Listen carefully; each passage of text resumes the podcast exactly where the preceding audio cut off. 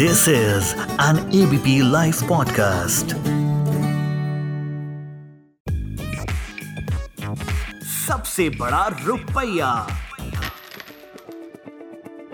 नमस्कार, मैं हूं उपकार जोशी और पिछले कई महीनों से आपके साथ फाइनेंस व इन्वेस्टमेंट्स डिस्कस करता आ रहा हूं।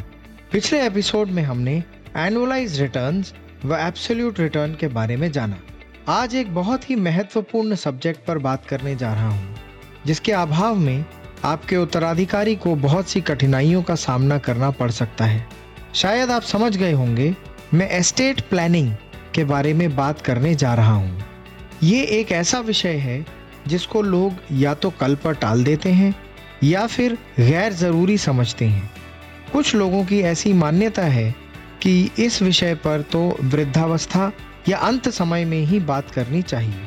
न जाने क्यों इस विषय को टैबू माना जाता है, परंतु आज इस सोच को किनारे कर आपसे इस महत्वपूर्ण विषय पर बात करने की चेष्टा कर रहा हूँ। हालांकि आपके लीगल एडवाइज़र इस विषय पर ज़्यादा प्रकाश डाल पाएंगे, मगर इस पॉडकास्ट के माध्यम से मैं आपको सिर्फ इस विषय पर सोचने व अगला कदम लेने के लिए प्रेरित करने का प्रयत्न कर रहा हूँ।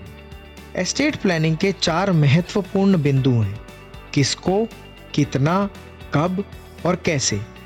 यानी आपको किसको या किनको अपना या अपने उत्तराधिकारी चुनना है। दूसरा, अपनी एस्टेट में से किसको कितना देना चाहते हैं। तीसरा, कब देना चाहते हैं और उनको ये कैसे मिले, यानी देने का तरीका या इंस्ट्रूमेंट क्या हो। मगर इन सब से पहले आपको एक डिटेल्ड लिस्ट तैयार करनी होगी, जिसमें आप अपनी चल व अचल संपत्ति की डिटेल्स लिखेंगे। अब अगर आप ऑर्गेनाइज्ड हैं और आप अपने सारे कागजात संभाल कर रखते हैं तो ये पहला स्टेप आपके लिए आसान होगा। और अगर आपने अपने कागजात संभाल कर नहीं रखे तो पहले उनको ढूंढ लें।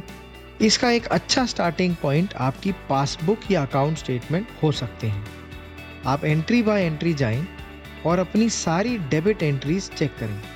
धीरे धीरे सारे डॉक्यूमेंट्स मिल जाएंगे। आज यहीं पर विराम लेते हैं।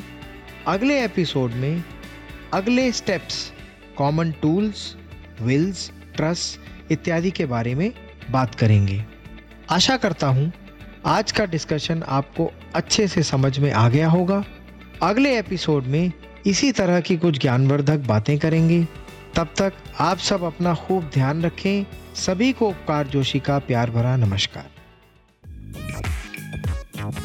सबसे बड़ा रुपया।